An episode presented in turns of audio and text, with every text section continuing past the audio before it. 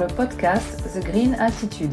Je suis Delphine, fondatrice de la marque cosmétique Greenance.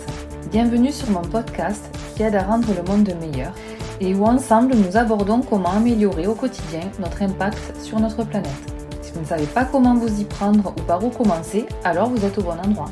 Si cela vous plaît et afin de soutenir ce podcast, n'hésitez pas à vous abonner sur votre plateforme d'écoute préférée, à le noter, le commenter, et je vous lirai avec plaisir, et le partager sur le réseau social de votre choix. Bonne écoute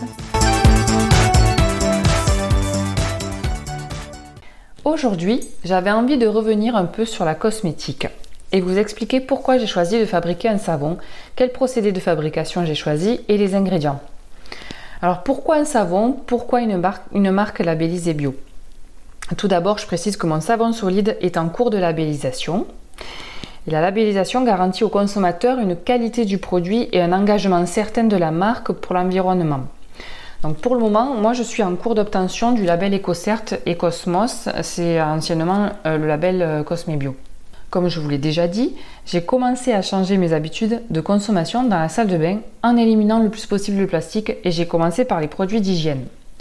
Bien qu'il existe maintenant de nombreux produits agréables et efficaces, c'est-à-dire qui lavent, hein, je n'en ai pas trouvé à la hauteur de mes exigences en termes de qualité, de sensations et ressentis sur la peau et qui respectent mes valeurs environnementales. C'est-à-dire avec une formulation la plus simple possible, de qualité et sans emballage. C'est-à-dire avec une formulation la plus simple possible, de qualité et sans emballage. Car oui, il y a des marques qui proposent des produits avec des emballages sans plastique, mais il y a quand même parfois un suremballage. Je travaille actuellement sur l'emballage du savon pour le minimiser au maximum en fonction aussi de ce qui m'est possible de faire selon la réglementation cosmétique.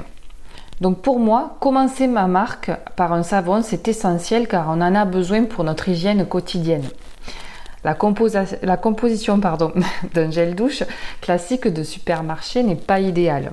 Et à raison d'environ une douche par jour, une bouteille de 250 ml dure environ deux semaines. Donc on a besoin de deux bouteilles par mois. Bien sûr, on peut trouver des formats 1 litre, mais ça reste une bouteille en plastique que l'on va généralement très peu souvent réutiliser. Alors je compare avec le gel douche du supermarché, mais il y a évidemment des marques qui proposent des formules plus saines. Cependant, je me permets de faire ici un zoom sur le gel douche de manière générale. Beaucoup d'entre nous l'ignorent ou n'en ont pas conscience, mais l'ingrédient principal de ce produit est l'eau. Peu importe la qualité du produit, et oui, le gel douche est composé de 80 à 90% d'eau et de 5 à 15% de tensioactif. Alors pour faire vite, un tensioactif, c'est ce qui permet de mélanger l'eau avec les corps gras d'un produit. Sans tensioactif, cela ne se mélange pas tout simplement. Euh, il y en a des plus ou moins doux pour la peau et pour l'environnement, mais j'y reviendrai peut-être là-dessus sur un autre épisode. Il faut savoir que ce qui favorise la prolifération bactérienne dans un produit, c'est l'eau. Et donc pour éviter que les bactéries viennent embêter l'utilisateur de gel douche pour lui grignoter sa belle peau, eh on va utiliser des conservateurs plus ou moins bons pour la peau et l'environnement selon que le produit est industriel, naturel ou bio. Le savon traditionnel, quant à lui, tel qu'on le connaît maintenant depuis quelques millénaires, utilise à peu près 20% d'eau pour sa fabrication, mais il est séché. Donc il n'y a plus d'eau qui reste dans le savon. On en a juste besoin lors de sa fabrication. Et comme vous pouvez le déduire, qui dit séché sans eau dit pas de prolifération bactérienne. Et donc, il y a zéro conservateur dans un savon solide. Vous avez bien entendu que ce soit dans la cosmétique conventionnelle, c'est-à-dire classique, ou la cosmétique labellisée bio, aucun autre produit d'hygiène aujourd'hui a zéro conservateur. Il n'y a que le savon solide et c'est une technique ancestrale. Donc nos ancêtres avaient donc vu juste pour le coup. enfin, je dis technique ancestrale, mais cela dépend de son procédé de fabrication. Et plus précisément, de la saponification que l'on choisit pour fabriquer son produit.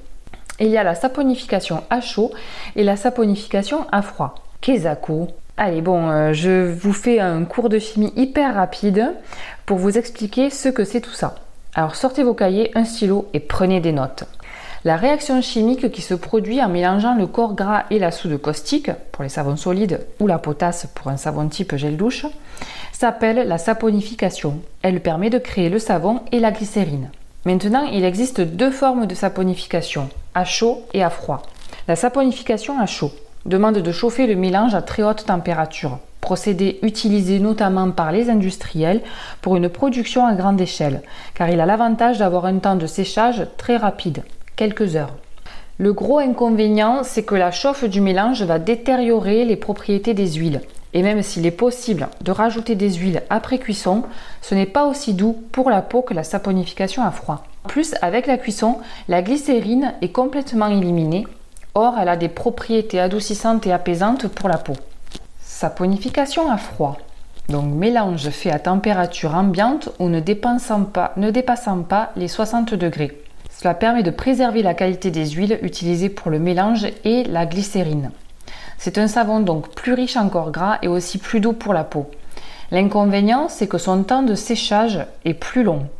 Il faut souvent compter quelques semaines, voire quelques mois pour mon savon, par exemple, il faut compter 4 mois. Le plus écologique des deux procédés reste la saponification à froid, car cela demande moins d'énergie et pas de rinçage du savon après cuisson pour nettoyer et éliminer le relargage de soude et de glycérine. Alors juste une petite remarque, j'apprécie beaucoup le savon de Marseille, c'est mon petit chouchou, bien qu'il soit fabriqué par saponification à chaud. Il est en effet un peu particulier car c'est une fabrication et une recette artisanale mais je ne l'utilise pas pour ma peau, ou très peu. Je l'utilise surtout pour faire ma vaisselle, nettoyer les surfaces potentiellement, pour ma lessive aussi. Pour la création de mon savon solide, j'ai choisi le procédé de saponification à froid, afin de pouvoir conserver toutes les qualités des ingrédients nobles malgré un temps de fabrication plus long. Comme je l'ai dit plus haut, il me faut compter environ 4 mois de séchage. C'est énorme. Il m'a été très difficile de trouver un laboratoire qui non seulement avait le savoir-faire, mais aussi voulait fabriquer ce genre de savon artisanal. Je suis partie sur une base de savon de Castille. Je dis bien une base car il n'est pas 100% huile d'olive étant donné qu'il y a de l'huile de coco. Et donc j'en viens au choix de mes ingrédients.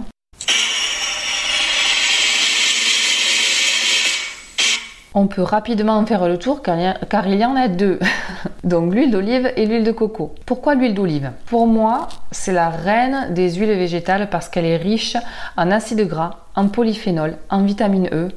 Elle est donc hydratante, nutritive, antioxydante, régénérante, apaisante, réparatrice. Et d'ailleurs, un épisode arrive bientôt sur toute son histoire.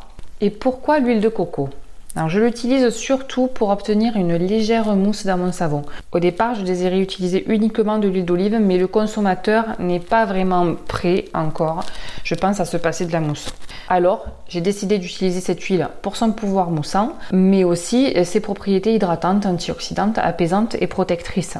Mon objectif est d'utiliser dans mes formules des ingrédients provenant de France et d'Europe en grande majorité. Car oui, la provenance des ingrédients est importante si l'on veut réduire son impact environnemental. Pour conclure, voici les avantages essentiels à retenir sur le savon solide. Il gaspille moins d'eau que le gel douche classique. Certaines marques les emballent, mais on peut le trouver sans emballage ou avec le minimum d'emballage possible, donc fini le plastique. Il est 100% sans conservateur. La façon de le fabriquer est respectueuse de l'environnement, surtout en saponification à froid plutôt doux pour la peau, évidemment s'il est sans huile essentielle, sans parfum qui peuvent être allergisants. Et c'est donc la raison pour laquelle j'ai choisi, choisi de faire un savon solide. J'espère que cet épisode t'a plu et si c'est le cas, abonne-toi à mon podcast pour ne pas rater la sortie des nouveaux épisodes.